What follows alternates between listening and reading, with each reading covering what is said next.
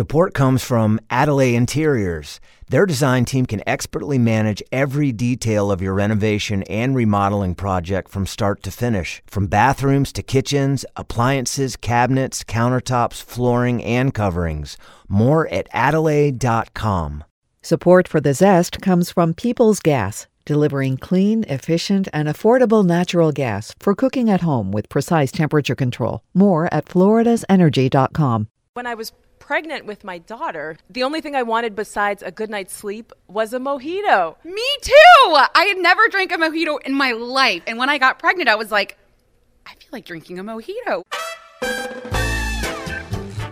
I'm Robin Sussingham, and this is The Zest. Citrus, seafood, Spanish flavor, and southern charm. The Zest celebrates cuisine and community in the Sunshine State. On today's podcast, producer Dalia Colón gets a lesson in mojito making from the fifth generation owner of Florida's oldest restaurant, the Columbia. We'll also hear from a prominent food writer about the Tampa Bay area's burgeoning food scene and how relatively cheap real estate makes it all possible. Plus, our cookbook reviewer Janet Keeler talks about the indispensable charms of a real physical cookbook. But first, as the weather warms up, we do have adult beverages on our mind. Craft beer has become a big deal in Florida. In fact, it's one of the top states in the country in terms of economic impact. And brewing has a long history in Tampa. You can find out all about it at the Tampa Bay History Center, which has an exhibit called History by the Pint Beer and Brewing in Tampa Bay. Rodney Kite Powell is here. He is a historian with the Tampa Bay History Center. Hey, Rodney. Hi. So tell me about brewing in Tampa Bay. It started with the Florida Brewing Company in Ybor City in like the 1800s. It was the Florida Brewing Company, started by Vicente Martinez Ybor, the founder of Ybor City, in 1897. And uh, it was the first brewery in the entire state of Florida. Was he from Cuba or was he from Spain? He was from Spain, and so he had a cigar manufacturing business in Havana. He came to to Cuba as a fairly young man. Where he put this brewery, I think, is really interesting because these were there were springs there, natural mm-hmm. springs that had been sacred to Indians, to the Paleo Indians for, I guess, well, thousands millennia. of years. Yeah, mm-hmm. yeah, and that's yeah, the the government spring, as it came to be called, was was not just important for the native people who had lived here, you say, from for millennia, but uh, for the soldiers at Fort Brooke who first arrived here in the 1820s, and, and that fort, which is was in downtown Tampa, was continuously occupied uh, until the early 1880s, and it was renowned.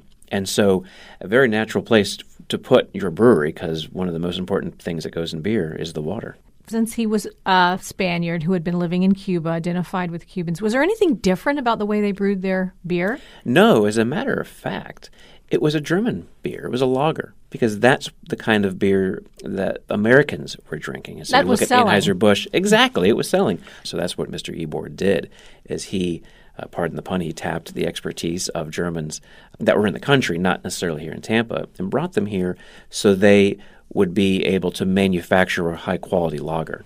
And their biggest market biggest was... market was Cuba. Uh, when you get outside of the Tampa Bay area or Tampa at the time, um, they exported beer to Cuba. They were at one point the largest exporter of beer to Cuba. And prior to Prohibition, breweries owned saloons. And so you went to a saloon that was affiliated with Anheuser-Busch or with the Florida Brewing Company. So the Columbia restaurant started out as a saloon for the Florida Brewing Company. Oh, really? Yeah. For the Florida Brewing Company because they were all right there in Ybor City. Yes, yes. So Teddy Roosevelt came to town. He did. With his Rough Riders. Yes. He had a had a brew, had a beer from the Florida brewery. It, you it's look entirely skeptical. Po- well, it's entirely possible. He was at least he was here at the right time for that. There's a lot of myths about Roosevelt and others who the timing doesn't even work for. But yeah, the brewery was a year old, and there was a lot of beer being consumed during the summer of 1898 and the build up to the uh, Spanish American War. These were young men getting ready to go off to war. Absolutely. I would think they would have a beer. Oh my gosh. There were 30,000 young men that were here, not just the Rough Riders, but 30,000 soldiers. And they all were were thirsty and looking for that last drink. So then Prohibition hit in 1918. Yes. Uh, but Tampa didn't seem to pay much attention to Prohibition at all. No, and and, and by by 1918, most of the state had gone dry, but Tampa certainly had not, because of a variety of factors of our just cultural makeup. Largely, though, because of the large immigrant community that we had, there was very little interest in going dry, and so They called it the wettest dry city in the state or something it- like absolutely, it, it, it absolutely was, and there's some wonderful examples of of that, and the people doing everything they can to get an elusive drink. So Florida's history is so intertwined with Cuba's. And Fidel Castro's rise to power kind of caused the brewery, the Florida brewery, to go under because the U.S. then embargoed Cuba. Mm-hmm. And that really kind of put the kibosh on, on breweries for a while in Florida. Well, you know, it, it was a transition time. You know, you think about the the big brands that were growing at that time in the post-war era. We're talking about the 1950s and 1960s. Um, they could they could withstand having one market taken away because they are in dozens of markets. But you have a small brewery with these great connections to Cuba, as you mentioned, that can be really damaging. And so, at the same time that one market closes, you have other breweries literally opening up in the same area. You have the opening of the Anheuser-Busch brewery, you have the Schlitz brewery. You've got a county, Hillsborough County, that is actively trying to get new industries in the area. And sometimes it's at the expense of those smaller established businesses. What, what was the attraction for the big brewing companies? Why did Anheuser-Busch locate in Tampa, a kind of a mid-sized city It's about distribution. Beer is about freshness. Being able to deliver a fresh, cold product was really important. Thanks, Rodney. Oh, absolutely. It's been a real pleasure. Rodney Kite Powell is a historian with the Tampa Bay History Center. There's an exhibition called History by the Pint Beer and Brewing in Tampa Bay. It's there right now.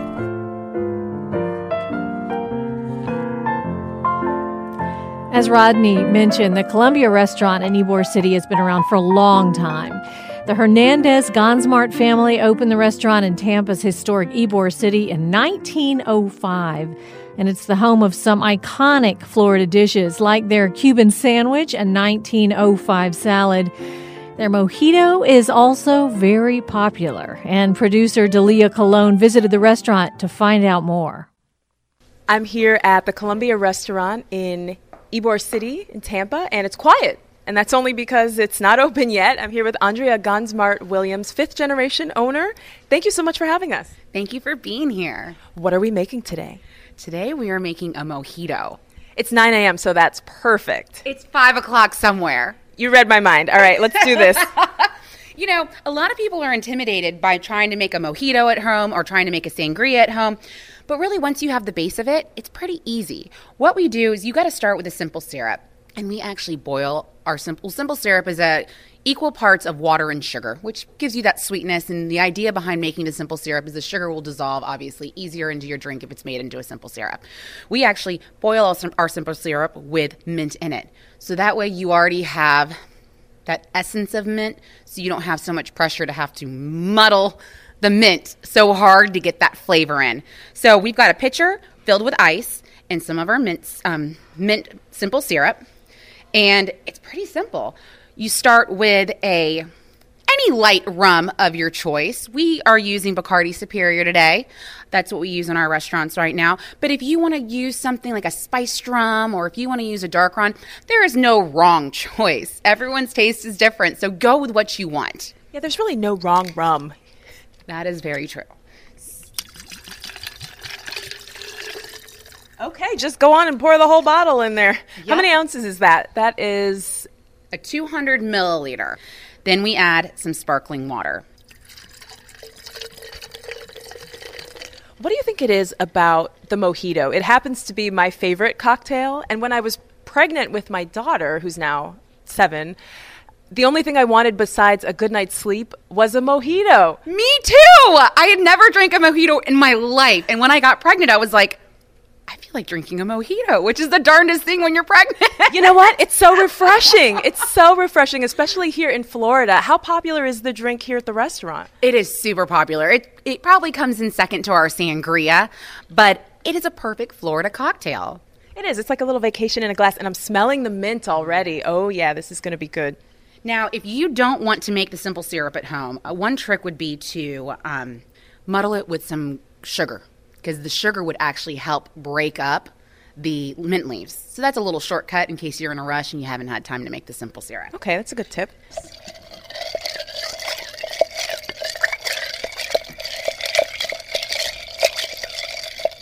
And then, of course, we have to add the lime.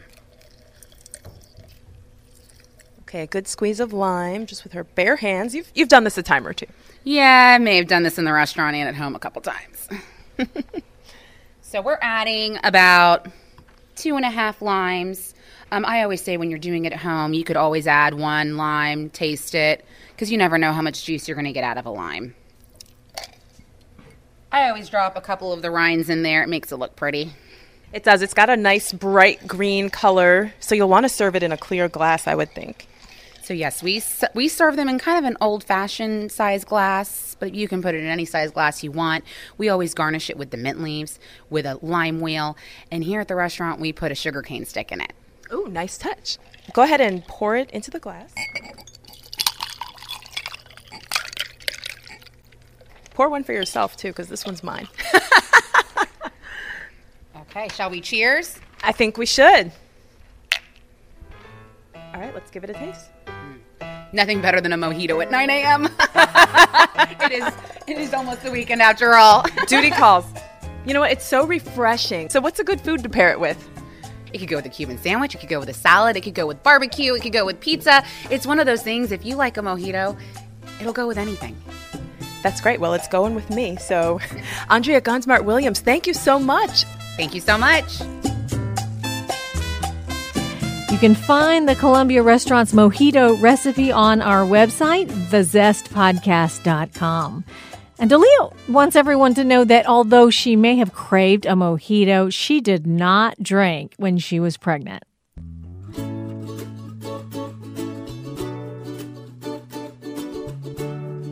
Laura Reiley was for many years the restaurant critic for the Tampa Bay Times, and she's a former critic for the San Francisco Chronicle and the Baltimore Sun. She has cooked professionally and is a graduate of the California Culinary Academy. In 2017, she was a Pulitzer and James Beard finalist, a James Beard finalist again last year. And Laura just recently moved to a position at the Washington Post writing about the business of food. She and I were on a panel recently about the international dining scene in the Tampa St. Pete area, and afterwards, I pulled her aside to ask a few questions. We want to talk about the dining culture in Tampa Bay and Tampa, St. Petersburg, this whole area. It's changed so dramatically. Your your dining guide, you said in your new dining guide, I've expanded our dining guide to nearly 100 restaurants. It's a reflection of what many national magazines seem to have breathlessly concluded in recent months Tampa Bay is increasingly one of the country's more exciting dining destinations. So, yay! Absolutely. And, and there's some really good reasons for that. I think that um, when you're in a market with really expensive real estate, you know, I, I, for years I covered um, restaurants in Silicon Valley and, you know, Palo Alto, places that were enormously expensive to launch a restaurant. So you needed a lot of money, you needed to borrow a lot of money and you needed to have a business model that was conservative, that had a kind of a track record. You weren't doing anything that was super outside the box. And I think that when you are in a market, if you look at the food markets around the country that have emerged as exciting and novel and, and that people want to do destination travel to because of the food, it's it's second tier cities where there's still affordable real estate. Um, mm. So you know if you can, I think a lot of times if you look at the, the most exciting restaurants that have happened here in the Tampa Bay area, a lot of them are not corporate, they're not replicable, they're not um, they're restaurants started by a, a, an individual or a couple, often by maxing out their credit cards, by borrowing a little bit from mom and dad. They're not they don't have a a panel of of invest, you know, kind of angel investors who plunk down a million apiece and expect certain kind of metrics, you know. So it's a little bit more of a um, iconoclastic, you know, seat of the pants approach to to starting a business. And I think because of that, you get more variation, more novelty, some things that are a little unexpected. So before food started getting attention, um, restaurants started getting attention in this area. People started paying attention to the Tampa Bay area because of its craft beer scene really picking up. And you've talked about that. Yeah, I think that so. Um, Joey Redner started Cigar City, I think, in 2007. Um, and pretty swiftly, a whole bunch of hobbyist beer makers from around the Tampa Bay area said to Joey, "Hey, I want to, I want to work there. I, you know, I'll, I'll just volunteer. I'll, you know." And so he got a, a, a real kind of strong and avid following um, at Cigar City and became regional and then national. And then he really did kind of launch the career of a whole bunch of other brewers in this area. And he allowed them to, I mean, the, the thing about moving from craft, you know, home brewing to commercial brewing it's a scaling issue as it is in so many businesses. It's really hard to scale because the equipment is so different. And he was gracious enough to let a lot of people use his equipment and to try a bigger batch and to experiment with styles. So I think that that he brought attention um, to his brewery from around the country. But then he also launched the career of lots of other people, and that in turn caused a lot of beer enthusiasts from around the country to start looking at the Tampa Bay area as a serious market um, that that really was ambitious and trying some new styles and maybe. Um, not working in a particularly narrow paradigm. I think that that's something that's been interesting about the Tampa Bay area's beer scene is that it's it's a it's incredibly varied in terms of style and you know gose and sour beers and you know the kind of the IPA mania. Um, so it's been it's been interesting to watch, and definitely I think for a lot of people. Um, beer is the gateway drug to food. You know that you, you get interested in beer. Maybe you're a young guy, you're out of college, and you don't want to drink Budweiser anymore, and so you you kind of get into craft beer, and you realize, wow, there are all these different flavors going on here, and it kind of sparks your interest in food at a higher level. So I think oftentimes those go hand in hand. You mentioned that one of the problems with having a good dining culture in the Tampa Bay area may have been the lack of a reputable culinary program.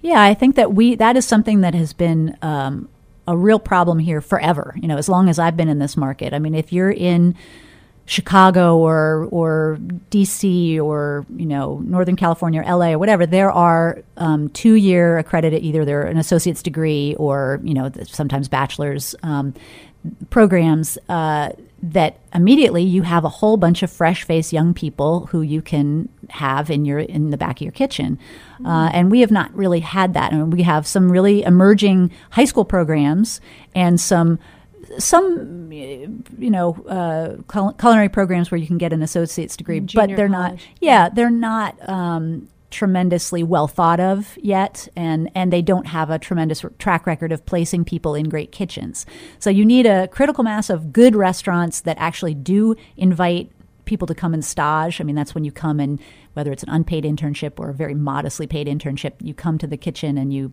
you spend a month and you and you you know you start wherever they put you garde or peeling veggies or that kind of thing and you kind of learn on the job.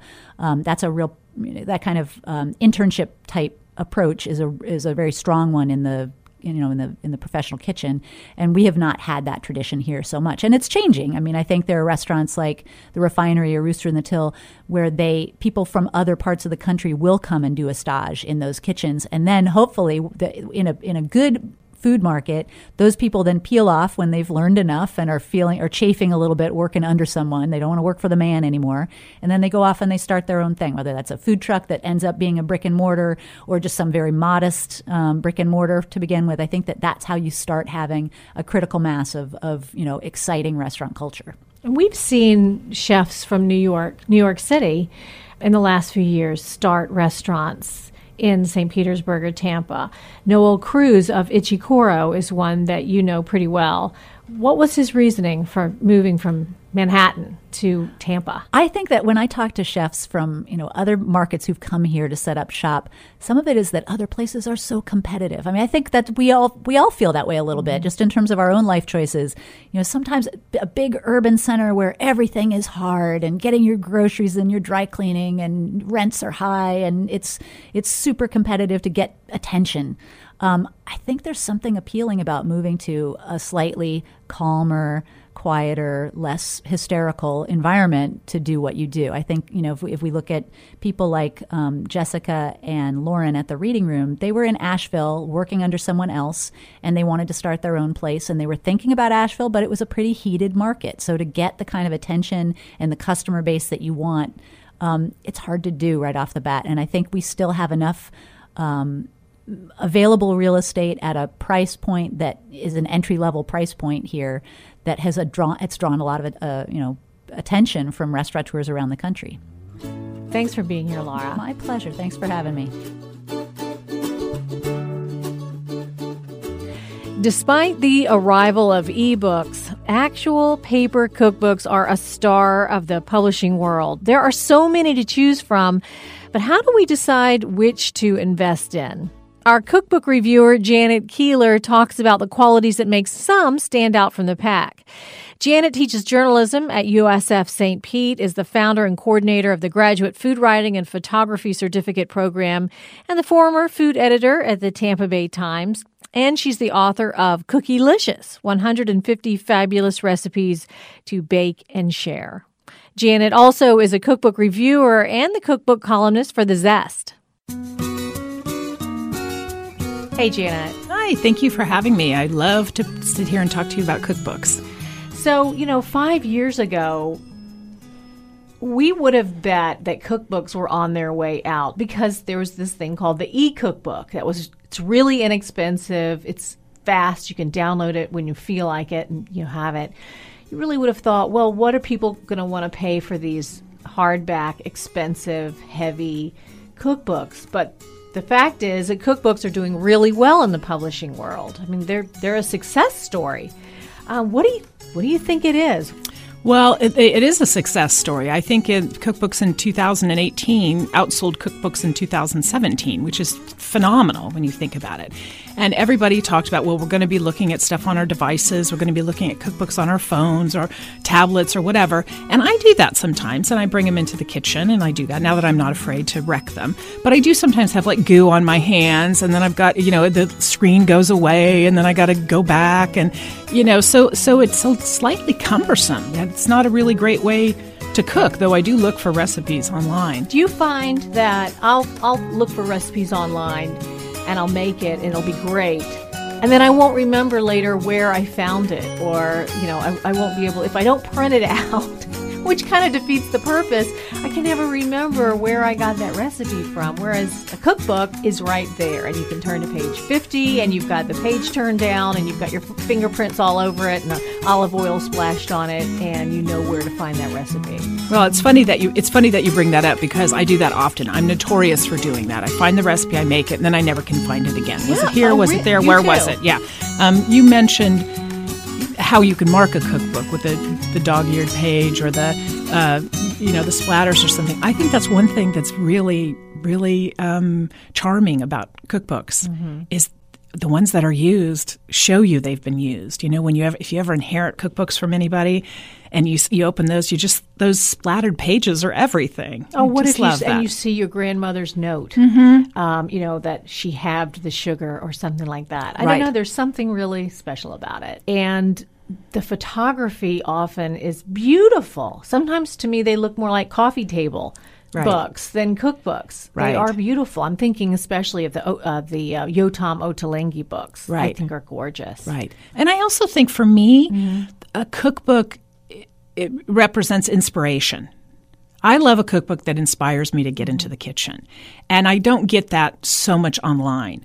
Online, I'm like, what am I going to make tonight? I have chicken, I have this, and I have a few other things. What can I make? Or a quick, some sort of quick thing. But if I really want to sit down and plan something, a cookbook provides inspiration for me. So that's, that's, that I think is one of the, um, one of the characteristics that you can't, you don't get so much online. There's some great websites, but a cookbook really does that. You can sit it with it in your lap and really kind of delve into it. And the cookbooks provide stories. Yes. Right. I think that's I think that's really true. I did a little crowdsourcing on a Facebook page uh, I belong to.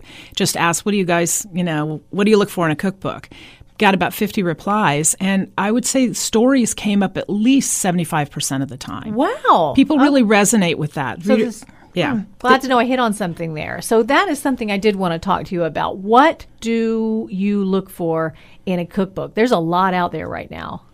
Well, you know, it's interesting. What you look for in a cookbook can change over the years. You know, when I was when I was much younger and single and uh, dated a guy who would eat anything, I would, could spend all Saturday cooking. And if it took me five or six stores to get the ingredients for this very involved recipe, I had no problem doing that. You had the time. Yeah, I had the time. And over the years, I sort of lost that time, and so I I I tend to now look for cookbooks where when I look at them, well, first of all, f- photographs and I need photographs. And that's it, when I on this Facebook page. That's what almost everybody said. They have to have photos. I sort of want to see how it's going to look. What it should look like. Yeah, what you're aiming for, Right. which of course is a little deceiving because you know they have stylists and cooks and prop people and all kinds of fantastic photography. So sometimes your your version doesn't really look like that, but at least I kind of get an idea. But that does create the the um, inspiration for me. Oh, that's really neat. That looks great. I'm going to try that. Then I look for I look at I really look at the ingredients list. Like, okay, can I get this stuff? Is it around here? Am I going to have to go to five stores? Am I going to have to mail order something? Now, maybe I want to do that. If it's a big holiday meal, maybe I want to think that far in advance, but a lot of times I don't. Um, so I'm just looking for things. Would would my family eat this? Can I make it in a decent amount of time? So what I look for in a cookbook kind of changes over time. Yeah, so it, it has to sort of fit your own personal lifestyle and preferences. They want to know now. The the people on the Facebook page, all of them said well tested recipes. I'm not sure how well you can tell that when you're at the bookstore f- thumbing through a, a cookbook, but I think. For me, if I, the publisher is kind of a good publisher should ensure that that's happening. I think that's why a lot of people like cookbooks uh, from celebrities too. I was going to ask you Yeah. that. So if you see a cookbook from a celebrity, I guess you would assume, say, Joanna Gaines. I mean, her cookbook's gone gangbusters. Mm-hmm. Right. Um, you kind of assume that the publisher wouldn't let that come out with some bad recipes in it. They're going to protect that celebrity. Right, but the Washington Post just did a story on that cookbook, Magnolia Table, um, uh, about you know it was the best-selling cookbook of 2018, and how come it didn't get much press, which is sort of interesting. You know, it's sold like a million copies already, and that's kind of unheard of. So why didn't it? I think because of a couple reasons. Well, they tested some recipes and they didn't turn out very well, so that's kind of interesting. It's not a it's not a cookbook that gets a lot of attention. You know, well, we'll see in award season, cookbook award season when that comes.